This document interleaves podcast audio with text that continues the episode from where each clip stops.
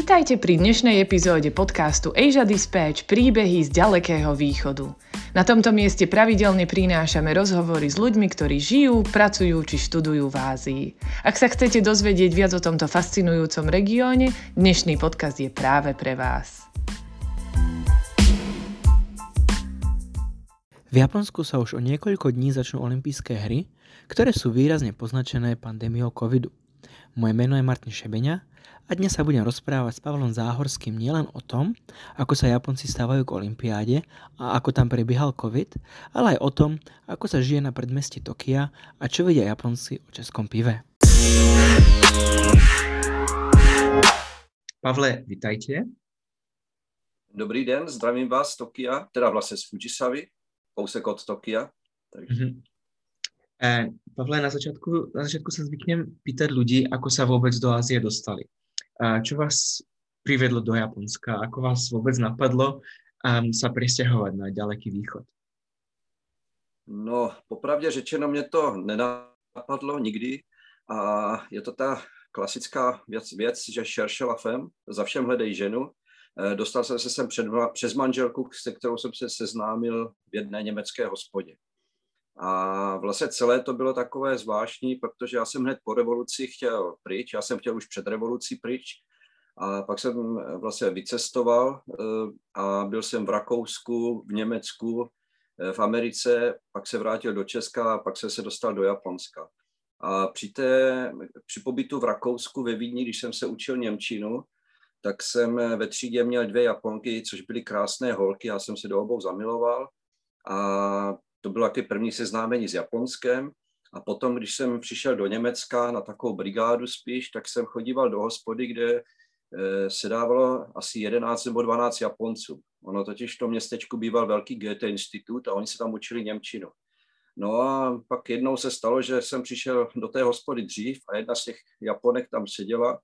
No a než přišli ostatní, tak jsme odešli jinam a od té doby jsme spolu a vlastně díky ní jsem se dostal do Japonska. I když popravdě řečeno mě do Ázie nikdy nic netáhlo, takže nejsem takový ten typický, který se jako, který má rád eh, samuraje, který má rád sake a tak a dostane se do Japonska. Já jsem vlastně jsem popravdě řečeno nikdy nějak nemířil, ale dostal jsem se sem. Takže spíš taková Zimmerman, Zimmermanovština, bych řekl.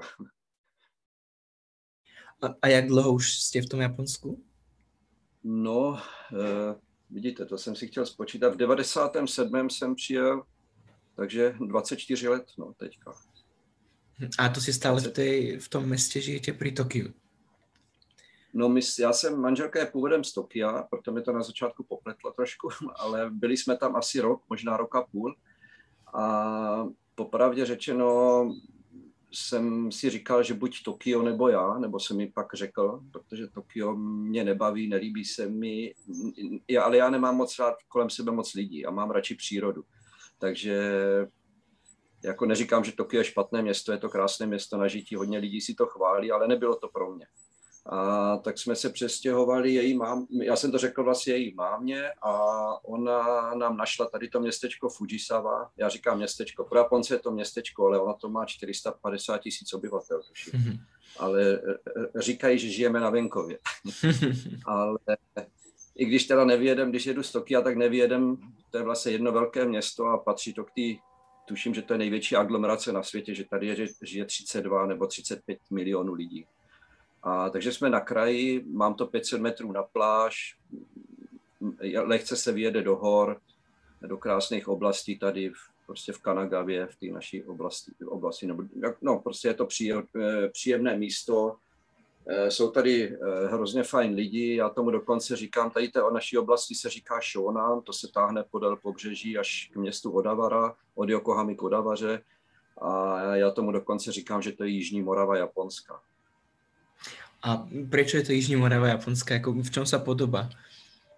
Tak, no, jsou tady takový fajn lidi, takový nic moc neřeší věci. Tokejci jsou takový upnutí a všechno musí být akurátní a prostě jsou takový přeslušnělí a tak. Tady, já vám to řeknu radši na příkladu, já vlastně dovážím i pivo a tady jsme měli zákazníka jednu restauraci. Já jsem v sobotu dopoledne připravoval eh, grilování u nás na zahradě, takže jsem byl samozřejmě v nejhorších kraťasech a tričku, co jsem našel doma, eh, zašpiněný od uhlí a, a tohle. A najednou mě manželka řekla, že volala ta restaurace, že by, restaurace, že by potřebovala nutně dvě bedny piva.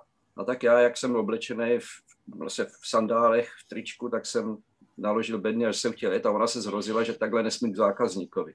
Taky říkám, ale můžu, tady je Šona. No jak jsem odjel, tomu zákazníkovi jsem to říkal, ten se hrozně smál a říkal, že mu jde o pivo, že mu nejde o to, jak jsou oblečený. A vlastně v Tokiu bych si to asi nedovolil, no. tam je to takové jiné trošku. No. Mm-hmm, takže je to velmi uvolněné. A no. vy, ste, vy ste spomínali, že teda dovážete to pivo a vlastne vy sa všeobecne za, zaoberáte e, dovozom českých produktov do Japonska. Tak zaujímalo by ma, čo vedia Česi, teda pardon, Japonci o Česku a jak, jak vnímajú Čechov. A, a my, možno aké sú rozdiely medzi tým, čo vie o Česku nejaký Japonec z Tokia a Japonec z, z nejakého uh, z viac dedinského prostredia, z nejakej šóny, ako tomu hovoríte. Konanu. no. no, Japonci, já jsem tady to čtvrtstoletí teda, takže se to trošku změnilo, nebo hodně se to změnilo, bych řekl. Ze začátku prostě typická odpověď, když jsem řekl, že jsem z Česka, tak buď nevěděli, anebo řekli zatopek, čaklavská zatopek říkali, protože to neuměli vysvětlovat, a to bylo, ne, vyslovovat, a to bylo vlastně všechno, všechno, co věděli. Ještě jsem tam nějaký většinou starší chlap dodal, že máme dobrý uh, kulomety nebo samopal. Protože jsem poprvé ani nerozuměl, co myslí, protože mi to vůbec nedošlo. Ale jinak eh, to bylo, to bylo vlastně dřív, ale tak posledních deset let eh, se zlepšila propagace, pomohl tomu třeba fotbal, takže i dodnes mě fot říkají, že máme výborný fotbal a říkají vždycky Poborský a ještě někoho. Já, já na fotbal moc nejsem, tak se omlouvám nevím, koho mi to vždycky jmenujou. A tak když jim řeknu o hokej, tak to zase oni neví. Ale celkově se povědomí o České republice hodně, hodně zlepšilo a hlavně v posledních pěti, šesti letech eh, doopravdy jde vidět, že třeba český Czech Tourism a tak i, i vlastně celá republika, že pracuje na tom, eh, snaží se propagovat eh, Českou republiku, a, jako, ale hlavně, že to dělají i tak nějak logicky a dobře. Takže si myslím, že v posledních těch pěti, šesti letech se povědomí o České republice hodně, ale hodně zlepšilo a už o nás ví hodně moc. Jako. Mm-hmm. No, mě zaujalo, že poznají Čáslavsko a Zátopka, jako to jsou, to už je dnes 60 rokov od tedy, kdy byli na vrchole slávy a mají Japonci, je to nějaký vzťah k historii, alebo bylo to kvůli té olympiádě v Tokiu? To, bylo, to byli většinou starší lidé, mladší nevěděli v té době vůbec nic, ale to bylo právě olympiáda v Tokiu, protože doopravdy se jim to vrylo do paměti, že to byl prostě obrovský úspěch. Jako ví o něm i dodnes, jako víc lidí ví o Čáslavské a Zátopkovi, než o našich v Naganu. Jako. Ale i, i o mhm. těch hokejistech v Naganu taky ví celkem hodně. Mm-hmm. Takže, ale Čáslavská zátopek, ti se jim hodně vryli teda. Byla tady hezká výstava, České, České centrum udělalo výstavu jako eh, paní, Ča, o paní Čáslavské, takže to bylo jako dobře navštěvovaná výstava, si myslím, takže to bylo příjemné. Takže on, o nich ví hodně a mají je rádi. No, vy ste spomínali, že dovážete pivo, ale viem, že jedným z produktov, ktorý ponúkate, sú aj sklenené pilníky na nechty. To je veľmi špecifický produkt a zaujímalo by ma, že prečo práve ten, či je, či je o to z nejakého dôvodu Japonsku veľký záujem. No to, se, to je taky náhodou. Vlastně v mém životě hrálo roli hodně náhod, takzvaně. A jak jsem se náhodou dostal do Japonska, aniž bych se mířil, to stejné s pilníkama. My jsme, už jsem tady žil a prostě jsem nevěděl, co dělat, protože manželka mě hned na poprvní řekla, že já se svou povahou nemůžu dělat pro japonskou firmu, což teda byla velká pravda. Takže jsem se o to popravdě řečeno ani nesnažil. A takže jsem hledali. Takže ze začátku jsem dělal, doučoval jsem angličtinu, němčinu, pak dokonce i češtinu, což bylo to nejtěžší pro mě. Ale to bylo z hodou okolností potom Naganu, protože jakmile naši vyhráli Nagano, tak asi dvě holky v našem městě se chtěli učit česky, protože se zamilovali do Haška. A byl jsem rád, že teda je to přestalo bavit, jako, protože doučovat češtinu jsem zjistil, že je hodně těžké.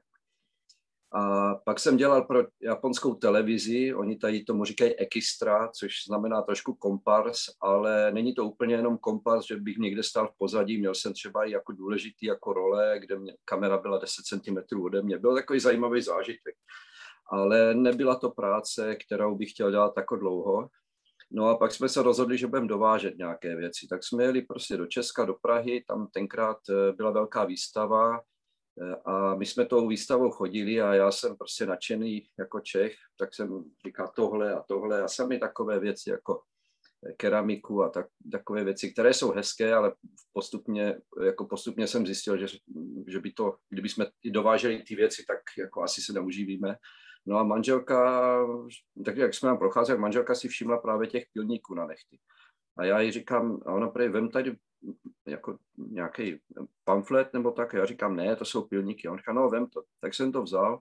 No a pak jsme si je objednali a můžu vám říct, že nás živí dodnes a že jsme jich sem dovezli obrovské množství. E, jsou vlastně od firmy Blažek z Poděbrat, která je vymyslela. Pak už se objevily kopie, kterých je teďka hodně, ale jsou to hodně kvalitní věci, krásné a prostě Japoncům se líbily. No a jelikož jsme byli první, kdo to objevil, tak jsme prostě měli štěstí zase, no. Byla to zase taková náhoda, takže takhle jsme se dostali k těm pilníkům. Okrem těch pilníků teda dovážete do Japonska i české víno a pivo. A možno, než se opýtam konkrétně k tomu, ako vnímají české pivo a víno, tak by mě zajímalo, ako sa Japonci vzťahují, aký majú Japonci vzťah k týmto nápojom všeobecne. Protože ja keď si predstavím Japonsko, tak si vybavím v prvom rade sake, a čo je ich, ich špeciálne rýžové víno. Takže aká je pozícia vína a piva, ako ho poznáme z Európy a koľko toho aj vypije taký priemerný Japonec? No, u Japonců je to těžké, protože oni jsou národ, který suverénně na světě mají nejvíc zastoupených lidí, kterým chybí určitý enzym, který odbourává alkohol. Takže ono opravdu tady je strašné množství lidí, kteří buď se nemůžou napít vůbec, nebo třeba vypijou jedno pivo z červenají a už musí končit. Eh, jinak jako kultura pití tady není moc, mně se moc nelíbí, teda není moc jako příjemná, protože oni, když už pijí, tak eh, se třeba opíjí strašně rychle a během dvou hodin a není problém tady vidět Japonce, co má v jedné ruce pivo a v druhé ruce víno. A e, i tohle se teda už zlepšuje, protože tady ti mladší už třeba se začínají e, zajímat o vína. Pivu zase hrozně pomohly ty mikropivovary, nebo craft beer, jak se tomu říká. A, takže lidi se o to začínají trošku víc zajímat, ale pijí o hodně méně, než se pije u nás. E, to znamená, že by si někdo koupil, já nevím, ono, takhle, on, to byl taky hezký zážitek, když e, jedna firma, která sem vozí Budvar český, tak mě prostě jako požádali, jestli bych, když tady byli zástupci Budvaru, tak abych trošku do nich e, nehučel, aby udělali menší sudy, protože tenkrát se to se vozilo asi v 30 letrových sudech, tuším, a oni chtěli dvacítky, což se v Česku snad ani nevyrábělo v té době. A prostě pro nás 20 litrový sud není sud, že jo? A oni to tady chtějí a jako vidím v restauracích třeba 5 litrové sudy. V restauracích, jo. Je to způsobeno částečně tím, že se tady méně pije, ale, nebo že toho méně vypí, ale je to i hodně způsobené uh, nedostatkem místa v těch restauracích. Takže oni mají třeba, mají tři piva, tak na každé pivo mají určitý místo a prostě se jim tam vejde jenom pětilitrový soudek, tak prostě proto chcou pětilitrové soudky. A jako 30 litrový sud, to, se sem, to je málo, která hospoda to může mít. Největší, co tady jdou vidět, tak jsou 20 litrový. Takže i na tom se dá poznat, že pijí míň. Jako. E, říkám, ale ta kultura pití se teďka naštěstí zlepšuje, protože vína se prostě začínají se dělat ochutnávky vín. Ehm, můj kamarád, taky už jsme dělali prostě ochutnávky východoevropských vín a středoevropských, abych byl přesný. A mělo to obrovský úspěch a prostě už se to zlepšuje tady. Už, už jde vidět, že prostě se Japonci zajímají o to pití, jdou trošku víc do hloubky, už to není pro ně jenom se opít během dvou hodin. Mhm, a to opiť sa behom dvoch hodín, to je na nejakom business meetingu, alebo to je aj so známymi rodina, alebo s kamarátmi v hospode, pri akej príležitosti sa vedia takto rýchlo dať dole? No, je to, je to i ty business meetingy to mývají, tam to může být delší, tam, ale tam zase mají takový sezónní opíjení se. To je hlavně na konci roku, když se vlastně šéf zavelí, dneska se jde do hospody a i když se vám nechce, tak musíte jít a musíte s ním pít. Eh, je to takové násilné, jako všechno to pití tady. Třeba naše svatba byla japonská svatba, vlastně v kimonech a eh, ta party nebo ta oslava potom, jako ta ceremonie byla hezká, ale pak ta oslava byly dvě hodiny, kde nám prostě opravdu dali dvě hodiny a mm, prostě museli, v, tý, v těch dvou hodinách se člověk musí bavit, napít se, takže hodně Japonců to bere tak, že se v těch dvou hodinách musí opít. My jsme měli vlastně podobnou ceremonii potom ve Znojmě, asi po půl roce po, po Japonsku. A dělali jsme to v restauraci ve Znojmě a prostě přijela sestra mý manželky, která žije v Anglii a když viděla, že ona se mě ptala, kdy začínáme, já říkám, no v poledne. A ona říkala manželovi, no tak hele, tak ve tři, ve čtyři půjdeme do města se podívat. Já říkám, no ne, to bude ta party. A ona říkala, ty říkal ve 12, ne? Já říkám, no ale to je od 12 do 12. Tak se úplně zrozila, že 12 hodin. To, že jsem pak ještě uplácel číšníka, aby nás tam nechal ještě o dvě hodiny díl, to jsem mi ani neřekl radši. A prostě nevím, mně to připadá, že Češi, Moraváci, že se umíli bavit. My jsme měli vlastně 14 hodinovou party nikdo se nějak škaredě neopil, byl tam jediný hudebník, jako prostě, a tohle Japonci nemají. Oni mají prostě krátký, rychlý a někteří prostě to neumí, ne, někteří si neumí ovládat během této doby. No. Je to takové, takže ta kultura je zvláštní. Ještě mám, ještě abych tu kulturu pití trošku jako vystihnul, to se mi stává, že prodávám na různých akcích a tam je úplně běžné, že přijde pár, chlap, jako manžel s manželkou On si objedná pivo, ona víno, napíjí se, on si tam napije žateckého piva, ona se napije z nemského Sauvignonu, oba řeknou, je dobré, a pak si ty skleničky přehodí a zase se napijou. Ona piva, on vína a zase řeknou, že to je dobré. tak jako, jako z toho už jde poznat, že, že prostě jsou spíš než aby věděli o tom vínu, o pivu něco. Ale říkám, zlepšuje se to, zlepšuje se to. Áno, ako je to konkrétne s, s českým pivom? Vo veľa krajinách je české pivo pojem, v niektorých možno vôbec neznáme. A ako je to na tom Japonsko? E, Japonsko na tom bylo vždycky tak, že vlastně to o pivu tady něco věděli. Oni věděli, že tak nějak české pivo je nějak známé, ale nevěděli proč a jak. A mm, jako hodně jako Čechů si myslí, že to naše pivo prostě, že všude si z něj sednou na zadek Ona to není pravda, i tady to nebylo, ale prostě teď se to zlepšilo a hodně, za to může zase vlastně ambasáda, která tady předminula, no, minulá ambasáda, která tady byla, eh, to, ta tomu hodně pomohla. Eh, v té době vlastně se prodával pil, eh, plzeňský pivovar a oni se zasadili o to, aby ho koupil Asahi. Teď nevím, kdo byl ten druhý, kdo ho chtěl koupit, a myslím si, jak teda Asahi nemám, nemusím moc, tak jsem si říkal, že by bylo lepší, kdyby ho dostali opravdu oni, takže jako to, to se povedlo. Takže teďka historicky poprvní uh, se takové normální pivo, řekněme, dostalo do uh, storu. To, je, to jsou takové něco jako večerky mm-hmm. a zatímco třeba v Koreji tam běžně česká piva mají, tak tady v Japonsku já jako dovozce to pivo do těch konvinistorů nedostanu. To je prostě ten monopol těch velkých pivovarů japonských, oni tam nikoho nepustí. A Plzeň se tam teď dostala a teď se rozšiřuje dál, takže zase v posledních těch třech, čtyřech letech to, to povědomí o českém pivu hodně stoupá. E, jsou tady dva kamarádi, kteří vyrábí svoje piva dokonce, e, Češi, takže dělají vlastně česká piva ale je zase na druhou stranu je velká konkurence, protože teďka tady vedou craft a v těch craft tam je tak obrovský výběr, včetně japonských, že tam se prosadit je opravdu těžké. Ale to povědomí o českém pivu se zvedá a lidi víceméně, jak jsem říkal, že oni tak nějak tušili, že české pivo je dobré, tak teďka to mají jako potvrzené, když si to koupí. A ta, ta propagace České republiky, českého piva hodně pomohla v tomhle směru. Takže, takže najviac pomohlo asi to, že uh, ten pivovar Asahi, čo je veľká skupina, uh, kúpila, kúpila tie české pivovary. Sa ano, dostali, ano. dostali do povedomia.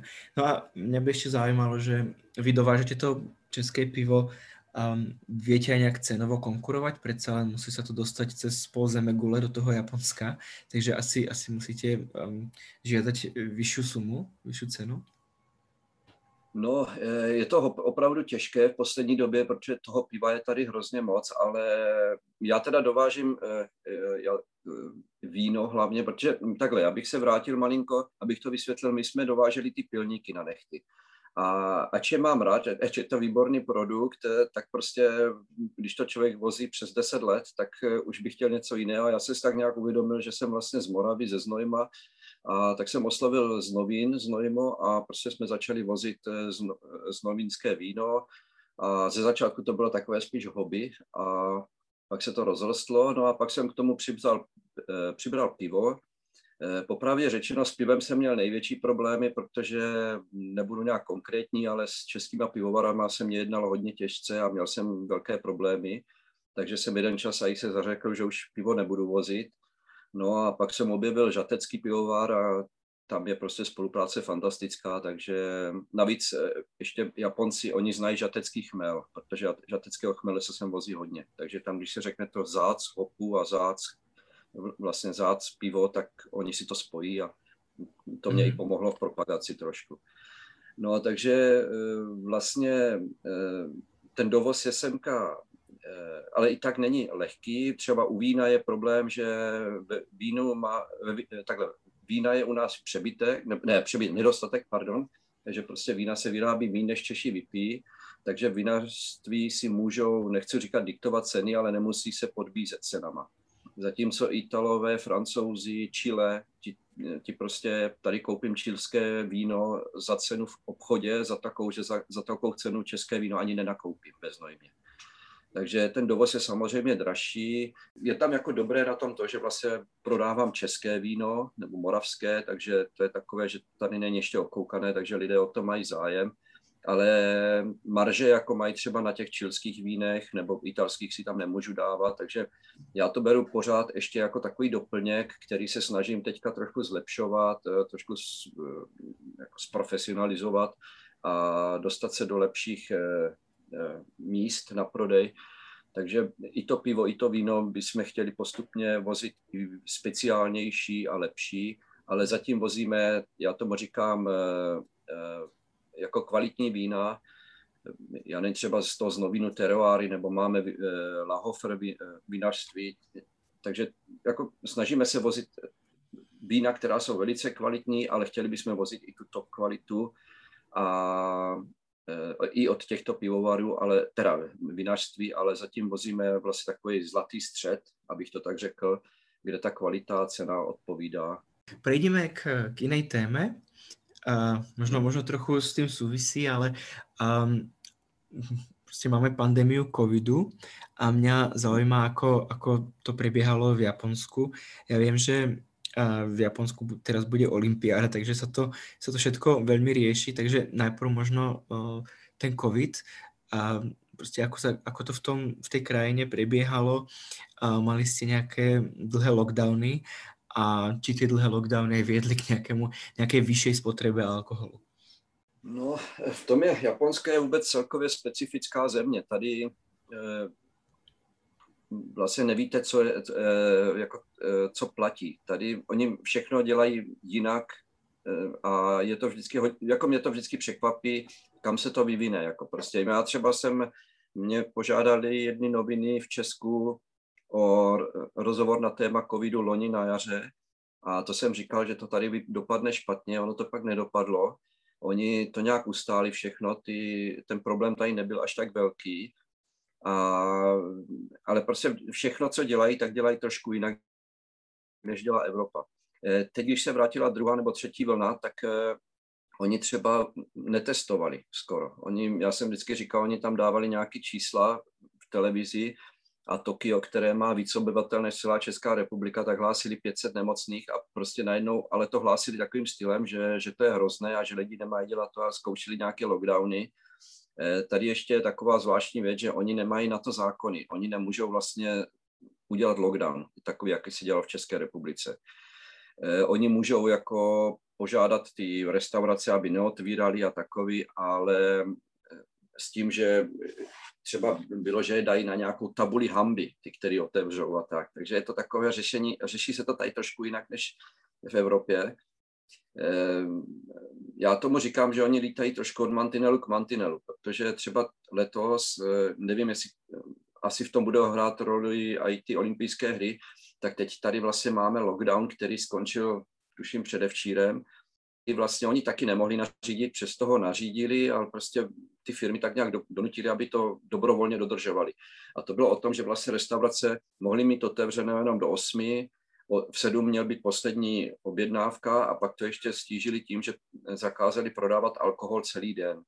Takže z toho byl takový zmatek. Eh, nevím, jestli to bylo dobré, protože si myslím, jako zase vlaky a takové, to zůstalo plné, obchodní domy otevřené, ty byly plné. Prostě asi spíš si myslím, že měli štěstí, že, že ten virus se tady tolik nešíří, protože Japonci jsou čistotnější než Evropani takže si myslím, že to je zachránilo. Teďka před olympiádou oni byli v těžké situaci, že jestli tu olympiádu zase posunout nebo zrušit, tam, eh, je, tam byl ten problém, že oni kdyby ji zrušili, tak eh, by museli tu olympiádu zaplatit, na což Japonsko, které je jako obrovsky zadlužené, tak by na to nemělo. A kdyby to zrušil olympijský výbor, tak by to platili pojišťovny, což by byl největší vlastně platba pojišť, pojišťoven v historii téhle země koule. Což zase nechtěli ty pojišťovny, takže podle mě donutili olympijský výbor, aby to nerušil a Japonsko si to nemohlo jako dovolit zrušit. No a vás se to dotklo teda tak, že vám zrušili ty akcie, na kterých jste asi predali veľa produktov, ale já vím teda všeobecně okolo na celom svete je problém s logistikou, že, že, že sú mhm. veľmi drahé ceny za transport. Eh, dotklo se to aj vás? Ano, ano, eh, to je hodně velký problém teď momentálně.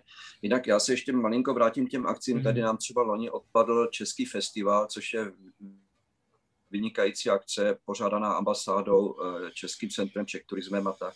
A tam, prostě to byla pro nás velká, velká důležitá akce i z propagačního hlediska a ta byla zrušena. Byla zrušena i tady, i v, Oda, eh, v Osace, pardon, nebo v Sakai, v městě Sakai, kde je konzulát. A, takže vlastně, pardon, omlouvám se, v, v Sakai byla, ale bylo to všechno menší, bylo to, nebylo to tak velké, eh, jak by mohlo být. A letos doufám se to uskuteční, eh, ale zase mě, nemáme teďka moc vína, snažíme se ho dovést a zjistili jsme, že ceny jsou třikrát, čtyřikrát, pětkrát dražší. A navíc nejsou k zehnání kontejnery. Takže opravdu obrovský problém a teď to řešíme zrovna, takže je to taková nepříjemná doba no, pro všechny. Vlastně chceme prodávat, nemůžeme, eh, chceme dovést zboží, taky nemůžeme, nebo to zboží nám to hodně prodraží. Eh, není to jednoduchá doba no, teďka na podnikání, v tom, teda v tom mém oboru. Mm-hmm, rozumím. A, no a ještě späť k tomu covidu trošku, k tomu, ako sa to v tom Japonsku vyvíjalo. Vy ste v, teda na jar minulého roka tvrdili tomu uh, tým českým novinám, že, že to nedopadne dobre. Nakoniec sa to nejak uh, v tom Japonsku zastavilo. Um, dokonca Japonsko má takú špecifiku, možno nie špecifikum, ale uh, u vás sa zmenila vláda, že ten dlhodobý premiér Abe odišiel niekedy v septembri a nahradil ho ten -hmm. jeho pravá ruka, myslím, že to je Yoshihide Suga, súčasný premiér. Mm-hmm. A malo to aj, no. nejak, aj to nejaký dopad na to Japonsko, predsa len ten Abe bol asi najdlhšie vládnúcim premiérom po, a, po druhej svetovej vojne, tam sa to veľmi často menilo. A ako, ako, ako to dopadá, ako sa, ako sa zmenila spoločnosť potom, ako odišiel?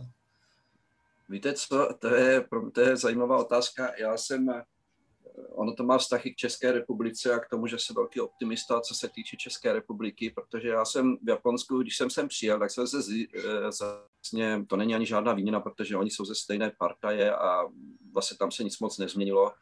Tam třeba spíš, spíš vším zamotala vlastně starostka Tokia, protože to je taková ženská od rány, ale ti politici celkově jsou tady jako jiní, eh, jako v Česku bychom se zrozili mít japonský politiky, protože oni jsou tady, to jsou vlastně rodinné klany, které prostě, to jsou pořád ti stejní lidi už po několik set let, jako bych se řekl, bych jako s nadsázkou trošku.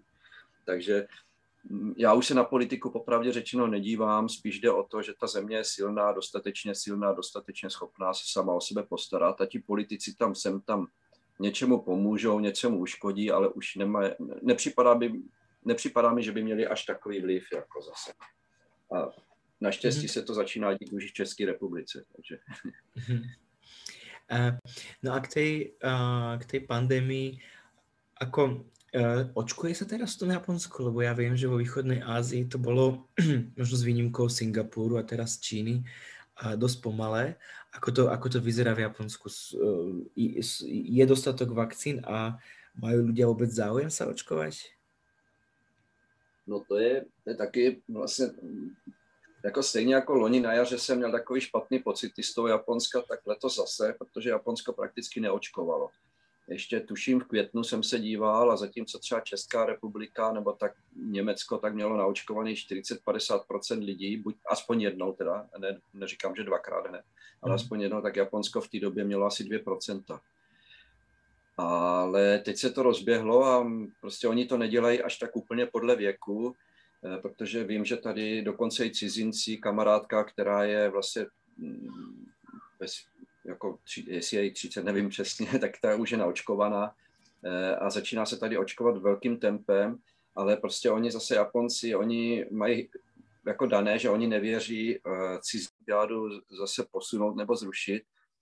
Tam, je, tam byl ten problém, že oni kdyby ji zrušili, tak eh, by museli tu olympiádu zaplatit, na což Japonsko, které je jako obrovsky zadlužené, tak by na to nemělo. A kdyby to zrušil olympijský výbor, tak by to platili pojišťovny, což by byl největší vlastně platba pojišť, pojišťoven v historii téhle země koule.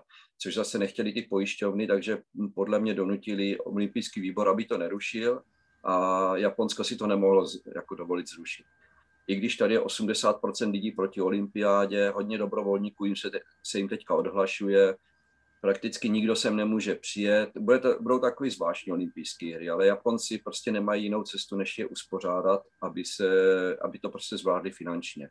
Ale i tak to bude velký problém pro ně. No a s tím pitím, jak jsem říkal, protože zakázali pít, přesto lidi nakupovali, eh, víceméně bytí jsme byli na tom my, kteří třeba máme i e, akce venkovní nebo prodáváme do restaurací, to nám všechno odpadlo, takže já teďka, moje obchody šly hodně dolů. Zase obchod, jako ty večerky a tak, ty to pivo mohli prodávat dál, to je jich to hlavní, takže lidé si to nakoupili a pili doma asi. A nebo někde jako v soukromí. Takže těžko říct, jestli se začalo pít víc. Ne, ne, nemám podle čeho to zhodnotit. Co vidím kolem sebe, tak asi ano, ale soukromně cizím věcem. Oni prostě vše, všechno musí znovu zkontrolovat. Takže třeba, já nevím, firma Pfizer, která testovala svoje vakcíny, já nevím, na, kolik desít, na, na kolika desítkách tisíc lidí, tak eh, prostě oni tomu Japonci nevěří a udělali si svoje testování na lidech a testovali tuším na 160 lidech.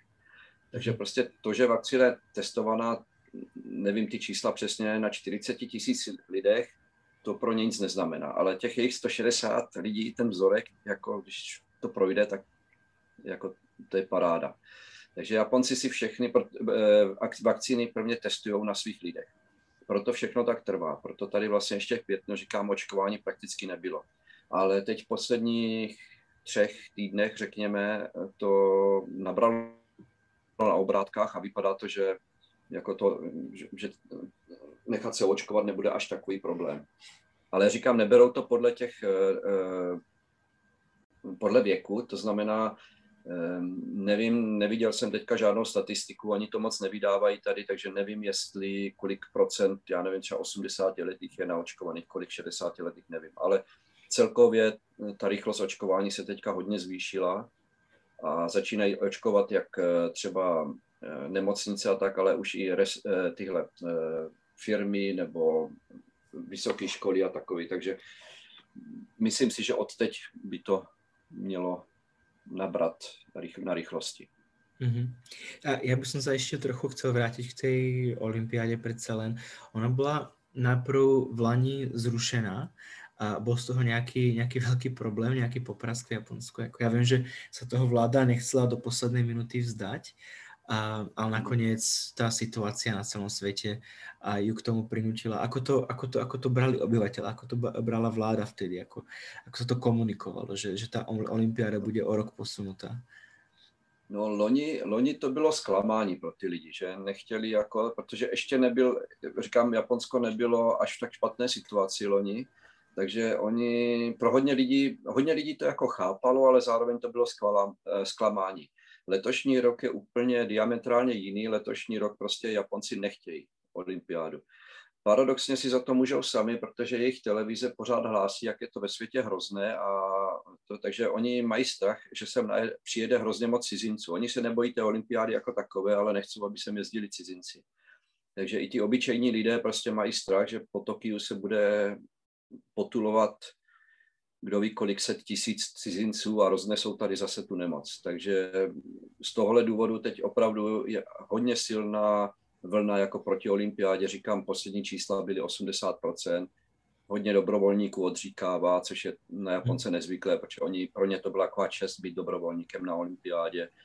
Takže teďka olympiáda je, má hodně špatné světlo mezi Japoncema, ale je to způsobeno jejich televizí, která prostě hlásí takový, že cizinci, že to roznáší a prostě Japonci nechcou, aby si, oni si myslí, že tady je čisto, tak že cizinci jim to tady zašpiní. To je takový trošku problém tady. No, tady byla třeba jedna lokální vláda v Ibaraki, tak ta dokonce napsala manuál, jak se vyhnout covidu, tak jeden bod byl, nechoďte na jídlo s cizincema. Jo. No, takže do restaurace a tak. Takže to pak museli dát pryč, ale pro ně je tohle normální, tohleto uvažování. Ako to je s tou, s tou olympiádou? Ako Japonci teraz do krajiny pustia len športovcov, alebo môžu prísť aj diváci a musia byť zaočkovaní? Neviete, ako to je konkrétně? No, uh, už rozhodli, už dřív rozhodli, že prostě normální uh, prostě diváci nesmí přijet z ciziny. Teď to, myslím, omezili dokonce i pro lokální, že prostě bude tam jenom určitý počet lidí moci jít. A vím, co jsem tak viděl poslední ve zprávách, takže omezují i ty e, organizační týmy, že sportovci samozřejmě musí přijet, mm. ale že už omezují prostě a o hodně, o velký procenta ty organizační týmy. To znamená, myslím si, že když tam někdo přijel a byl, já nevím, řekněme, vedoucí té výpravy, tak si sebou vzal nějaký kamarády nebo rodinu, tak to nebude možné. Že to mm. opravdu osekali tak, že i ty velké, velké země budou mít problém sem dostat ty lidi, kteří oni chtěli. Jako. Takže mm-hmm. zatím to vypadá tak, ta situace se mění každým dnem, tak jsem to už trošičku i přestal sledovat, ale vím, že tohle, tohle se asi děje a stane, že těch lidí tady bude hodně málo nakonec. Ano, a ako sa k tomu staviate vy? Tešíte sa na Olympiádu a chystáte sa pozrieť a podporovat českých športovců? E, jako české sportovce samozřejmě podporovat budu, ale podívat se na ní nebudu moci. Eh, navíc já jsem byl od začátku proti olympiádě, protože Japonsko je hrozně zadlužená země a jak je známe, žádná olympiáda v posledních, já nevím, dvou desítkách let nevydělala té mhm. zemi. A myslím si, že to je takové trošku, se vláda se ukazuje a myslím, že to Japonsko nem, nemělo dělat. Hned na začátku, vlastně, když se tenkrát vlastně přiklepla olympiáda Japonsku, tak jsem říkal, Ježíš Maria, jen ať neza, nezápasí s Čínou. A samozřejmě první, první plány eh, těch stadionů a všechno, co se objevilo, tak to bylo větší než Čína a to bylo o tolik metrů větší a tak. Všechno to stálo o několik miliard víc a takový. A pak si sami uvědomili, že to nezvládnou, tak to všechno seškrtali zase. Ale i tak to bylo megalomanské. Ehm, takže myslím si, že tahle země by měla investovat do jiných věcí než do olympiády. Mm-hmm. Zase na druhou stranu, ono, Japonci milují tyhle ty věci, takže ti politici moc dobře ví, že prostě ti normální lidi jim to uh, prostě zbaští a udělá to u nich plus. No, ale já se jako praktik, tak si myslím, že ty peníze měly jít někam jinam. Takže já jsem nějak olympiádou a jak, jako je to, je to postoj většiny cizinců, co tady znám. Tak z té olympiády, olympiády jsem nikdy moc nadšený nebyl. Eh, pak se stal covid, vlastně pak přišel covid, takže ten s tím zamíchal úplně a teďka zase chápu, že, to, eh, že Japonsko to uspořádá, protože jak jsem říkal, kdyby to chtěli zrušit, tak vlastně přijdou o všechny ty peníze a bude to úplně zbytečné. Ale myslím si, že do toho neměli ani jít. A Pavle, já vám velmi pěkně děkujem a já vám prajem pěkný den uh, do Tokia. Ak vás zaujíma dianie v Ázii, sledujte Stredoeurópsky inštitút ázijských štúdií na facebook.com lomene CEAS.eu, kde pravidelne prinášame správy, analýzy a komentáre. Nezabudnite taktiež odoberať náš podcast na vašej obľúbenej platforme, aby vám neunikol ďalší diel. Thank